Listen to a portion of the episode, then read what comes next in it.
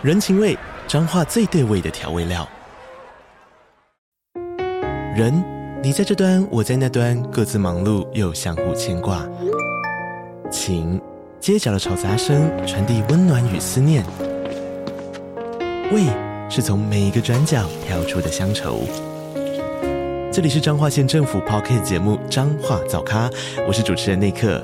从彰化大小事各具特色到旅游攻略，透过轻松有趣的访谈，带着大家走进最在地的早咖。准备好了吗？彰化的故事，我们说给你听。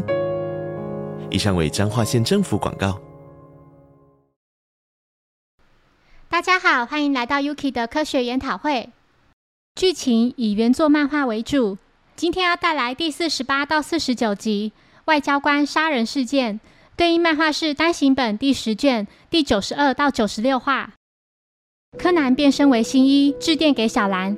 小兰在电话中听出新一似乎是感冒了，觉得自己好不容易等到新一的电话，没想到居然感冒了。话说到一半，突然有人按了侦探事务所的门铃，小兰唠叨了几句后就挂掉电话。柯南有些受不了小兰，不打电话又怕她会担心自己，打了电话又一副满不在乎的样子，嘀嘀咕咕地念个不停，心想：唉，我真是搞不懂女人。回到侦探事务所后，柯南看到有名戴着帽子的男生，硬是要小五郎及小兰交出工藤新一。柯南打了个喷嚏，小兰没想到连柯南也感冒了，跟新一两人都一样。帽子男不解。明明小兰说自己不知道新一在哪，为何会知道他感冒了呢？小兰不耐烦地回复：“是透过电话听出来的。”男子说：“果然你就是工藤的女人，这个传闻并非空穴来风啊！”小兰与柯南异口同声地说：“女女人，这是谁说的？”男子表示：“就是两位的朋友铃木原子说的。他说工藤没有去学校，肯定是小兰把他藏起来了。”男子询问小兰和工藤都在电话中聊些什么，小兰不耐烦地回复：“都是提到像是推理小说或是学校同学的事。”男子又问道：“那你的事呢？通常总会问一下对方过得好不好之类的话吧？”小兰想了一下，有些失落地回应道：“听你这么一说，新一的确从来没有问过我的事。”听到小兰的这番话，男子立刻打开事务所的窗户。向外头查看了一番，他提出自己的疑虑：“你不觉得很奇怪吗？他既然会时常打电话给你，就表示对对方抱有好感，通常都会多少关心一下对方的近况吧。更何况那小子和你分隔两地，而且已经许久没见面，他没有这么做的理由只有一个：工藤一定在某个角落默默地看着你，也许就在这附近吧。”听到此话的小兰害羞地脸红，并感到相当讶异。原来新一一直都在注意着自己。男子说：“对了，我还没自我介绍呢，我是服部平次，和工藤新一一样，都是高中生侦探。大家都说我们是关西的服部与关东的工藤，时常被拿来做比较呢。工藤最近突然销声匿迹，报纸上也都没有他的报道，甚至有传言他已经失踪了。”我会来找他，是想知道工藤究竟够不够格和我相提并论。平次看到柯南不停地在打喷嚏，从自己的包包里拿出一罐东西，并倒出来给他喝。柯南喝了一口后，全身摇摇晃晃的。小兰直问平次究竟给他喝了什么。平次回复：这是种叫做白干人的中国酒，是带来作为见面礼的。这时，突然有名叫石村公江的妇女来到事务所里。想委托小五郎协助调查儿子的女友。儿子女友名叫桂木杏子，二十四岁，以优异成绩自三叶高中毕业后，目前就读于东都医大，正朝着女医师的道路上前进。小五郎问他对这位小姐有什么不满呢？平次认为，或许就是因为杏子太优秀了，所以对她看不顺眼。人类本来就是多疑又爱嫉妒的生物。看到完美的人事物，就会不自觉地想找茬。平次提议所有人一起前往富人家，也许工藤新一会在那里出现。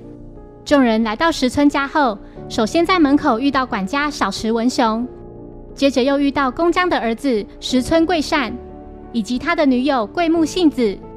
然后是桂善的爷爷石村立光。宫江带着几人来到书房，由于敲门无人回应，宫江便拿出钥匙打开门。几人进到房内后，听到里面正播放着歌剧。宫江的丈夫石村勋用右手撑着脸颊，靠在桌子上睡着了。桌上还整齐地叠放着几本书。宫江来到丈夫身边，想把睡着的他给摇醒，没想到这时的石村勋却直接倒地不起。平次前来查看后表示他已经死了。柯南注意到死者还有余温，嘴唇也才刚开始变紫色，右边耳朵后面有个小红点，旁边地板上有根短针。平次也同样看到那根针，他与柯南两人不小心撞到一起。警方赶到后，平次表示死者是被毒杀的，尸体右耳下方就有个小红点，且一旁还掉落了一根疑似是凶器的针。尸体的嘴唇、手指头及脚趾头已经变成紫色。眼结膜上也有溢血点，这些都是窒息致死的证据。但尸体并没有被勒死的痕迹，脸上也没有痛苦的表情。由此可知，死者是遭人用毒针麻痹神经而窒息死亡的，也就是使用能瞬间杀人的剧毒。根据尸体尚有微温、尸斑及死后还未僵硬的这两点看来，可得知死者是在大家进房前的半小时内遇害的。在木木得知眼前这位少年的名字叫服部平次后，感到无比惊讶。原来他就是大阪府警本部长服部平藏的儿子。小兰看着平次，觉得他好像新一。木木提到，这书房的所有窗户都是紧锁着的，唯一的出口就是那扇门。据宫江所说，能进出书房的钥匙只有两把，一把在他身上，一把在丈夫身上。丈夫平常都把钥匙放在口袋里。木木查看死者的口袋，口袋夹层里面确实有把钥匙。平次认为这些线索足以证明这是桩相当完美的不可能犯罪，是密室杀人案。平次看到小五郎露出一副百思不解的表情，认为近期在报纸上刊登的所有事件根本就不是他推理的，一定是工藤新一，所有案件都是由他侦破的。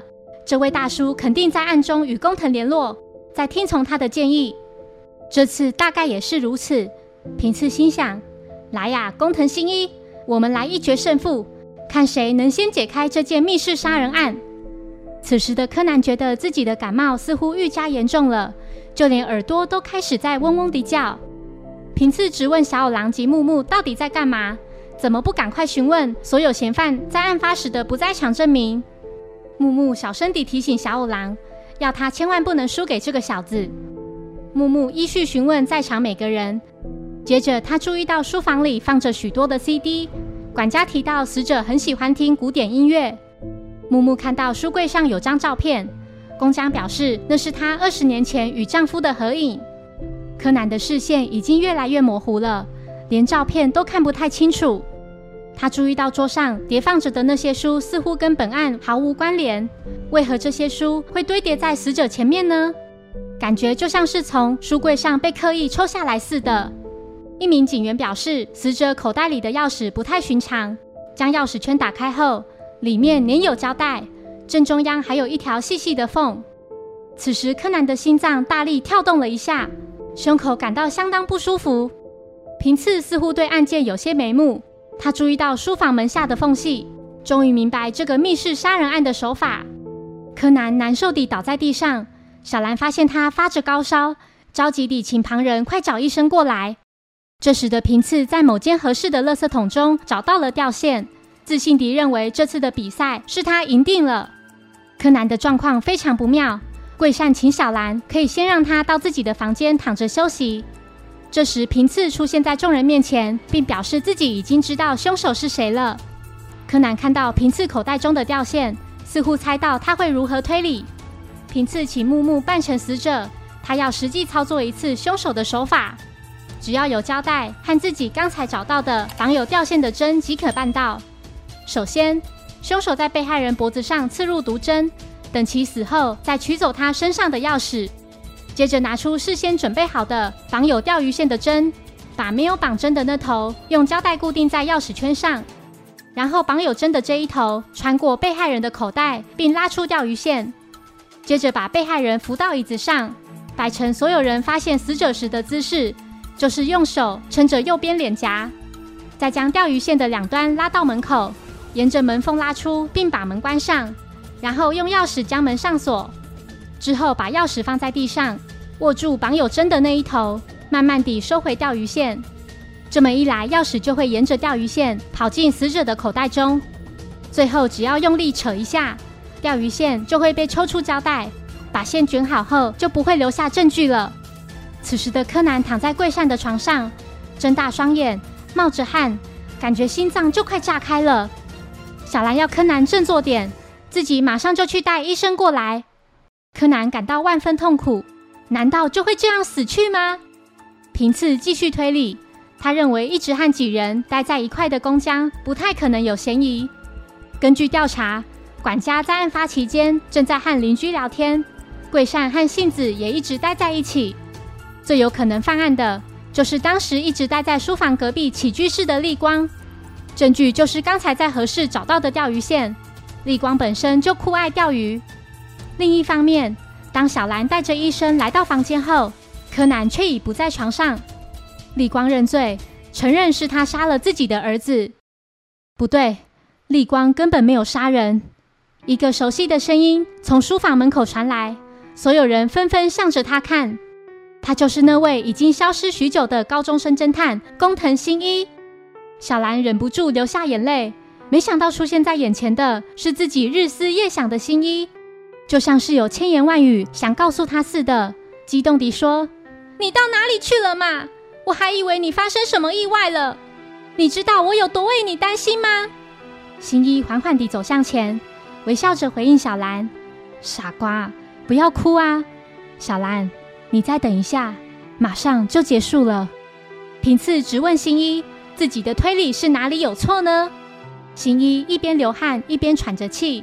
对着平次说：“他的推理只是纸上谈兵，而且是百分之百不可能做到的手法。”木木支持平次，认为他刚才实际演练的手法非常完美。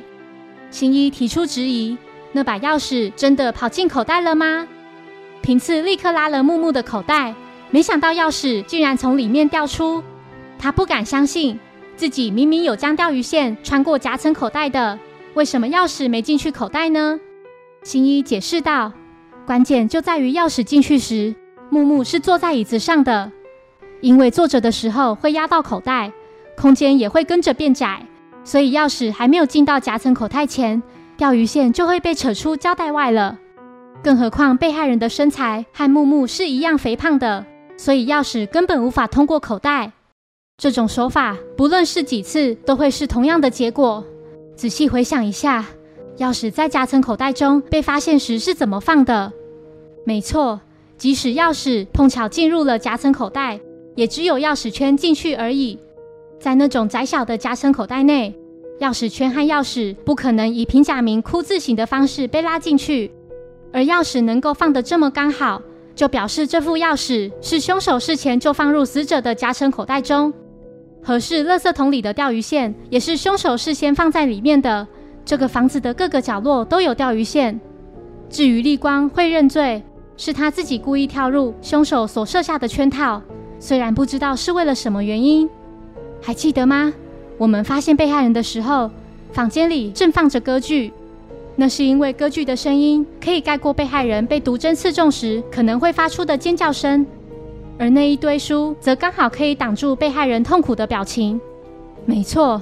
这名凶手就在你们面前杀人，他就是进入书房后第一个靠近被害人的工江太太。只要事先给死者服下安眠药之类的东西，再装作要叫醒他的样子，偷偷地把毒针刺下去。凶手利用的是不会有人刻意把侦探请入密室，在他眼前杀人的逻辑盲点，来完成这起心理性的密室杀人。太太身上的钥匙圈和被害人是同一款式的。里面也一样会有一个贴有胶带的，用来装毒针的凹槽。至于动机，八成就是书房里的那张照片。不觉得照片里的太太长得很像某个人吗？秋江承认自己就是杏子的亲生母亲，杏子是和前夫所生的女儿。前夫就是在二十年前被那个男人嫁祸，以贪污罪名遭社会唾弃的外交官山城健二。他在十五年前死于狱中。石村勋这么做的目的是为了要挤掉当时同为外交官身份的竞争对手山城。不过最主要的原因是他想得到自己，因为当年一无所知，丈夫被逮捕，女儿又被夫家的亲戚带走，进而陷入低潮，因此就相信了那个男人的花言巧语，和恶魔结了婚。一直到桂善拿了张女朋友的照片回来时，才真相大白。丈夫激动地说什么都不准让桂善和杏子交往。就在当时，他终于道出自己陷害前夫的事。丽光向凶手道歉，如果当年有出手阻止的话，就不会酿成悲剧了。木木知道，丽光是为了弥补过去所犯下的错，才故意跳进凶手所设下的圈套，打算代他受罪。平次认为。凶手是担心别人发现他和杏子是母女，才故意处处刁难杏子。她之所以杀了丈夫，全是为了要让女儿获得幸福，也替自己的前夫报仇。平次直问新一，为何会对这起案件的经过了如指掌呢？新一回复：“我是打电话问了那个戴眼镜的小鬼才知道的。他说有个奇怪的侦探从大阪跑过来，要我赶快回来。”小兰激动地说。骗人！你在电话里从没有问过我过得好不好。他难过地流下眼泪，希望新一给他一个答案。其实你一直都在我身边，对不对？你一定在一旁偷看我担心的样子，然后偷偷地笑我，对吧？为什么要这样对我呢？你知道我是多么的、多么的……新一回应道：“傻瓜，别忘了我是个侦探，只要听到小兰的声音。”就会知道你过得好不好了。新一说完后，又开始不停地咳嗽。小兰要他撑着点，自己马上就去找医生过来。平次向新一认输，原来打从一开始的推理方向就是错误的，这次输得心服口服。不愧是工藤，推理确实高人一等。新一说：“笨蛋，推理是不分输赢、不分高低的，因为真相永远只有一个。”平次认为他说的对，是自己太在意输赢了，才会不够冷静。平次注意到新一的表情看上去非常痛苦，询问他真的只是感冒而已吗？新一再次感到心脏快要炸开了，并带有强烈灼热感。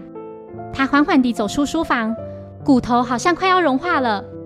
新一痛苦地心想：难道我又要变小了吗？好不容易才恢复原来的样子。至少让我用原来的声音和小兰说话，即使只有一句话也好。好想对小兰说。新一来到楼梯前，发现小兰竟然在这时出现。他不小心从楼梯上跌下去，然后用光速跑往厕所。伴随着一声惨叫，新一再次变回柯南。小兰听到厕所里传来声音，认为新一肯定就在里面。他毫不犹豫地直接开门。没想到眼前的人并不是新一，而是柯南。小兰问他到底跑到哪里去了，还有身上这件衬衫又是怎么回事？柯南回复：“因为我出了一身汗，所以才在那间房里借了一件衣服。”小兰又问柯南是否有看到新一。柯南回复：“新一哥哥说，他突然想到还有另一件案子要处理，刚刚换了件衣服后就从大门跑出去了，还交代说。”千万不要让别人知道这次事件和他有关。柯南说完后就昏了过去。接下来的三天，柯南都在养病，平次也在这段期间回去大阪了。关于外交官毒杀事件，报纸上并无提及工藤新一的名字。柯南在醒来后不停地回想，为何自己的身体会变回原样呢？说不定是因为当时喝了平次带来的那罐白干酒。柯南趁小五郎睡着的时候，偷偷拿了放在桌上的白干酒，认为只要再喝一次，身体就会恢复了。当他准备要喝酒的时候，却被小兰看到。他斥责柯南还只是个孩子，怎么可以喝酒呢？接着把酒放到橱柜里，然后请柯南赶快去换衣服，并说：“你的朋友们已经来找你喽。”柯南看到步美、元太及光彦三人出现在事务所门口，有些无奈地心想。哼哼，又是你们几个！三人因为柯南感冒请假了三天，而非常担心他，想找柯南一起去图书馆。只剩下他还没有交读书心得。步美说：“我们想帮你一起完成作业。柯南心想：步美就算了，怎么连元太和光彦也一起跟来啊？不过也好，就陪陪他们吧。如果真的喝了白干酒变回高中生，和他们在一起的时间，说不定这是最后一次了。谢谢收听。如果喜欢本节目，欢迎小额赞助给我支持，谢谢。那我们下一集再见，拜拜。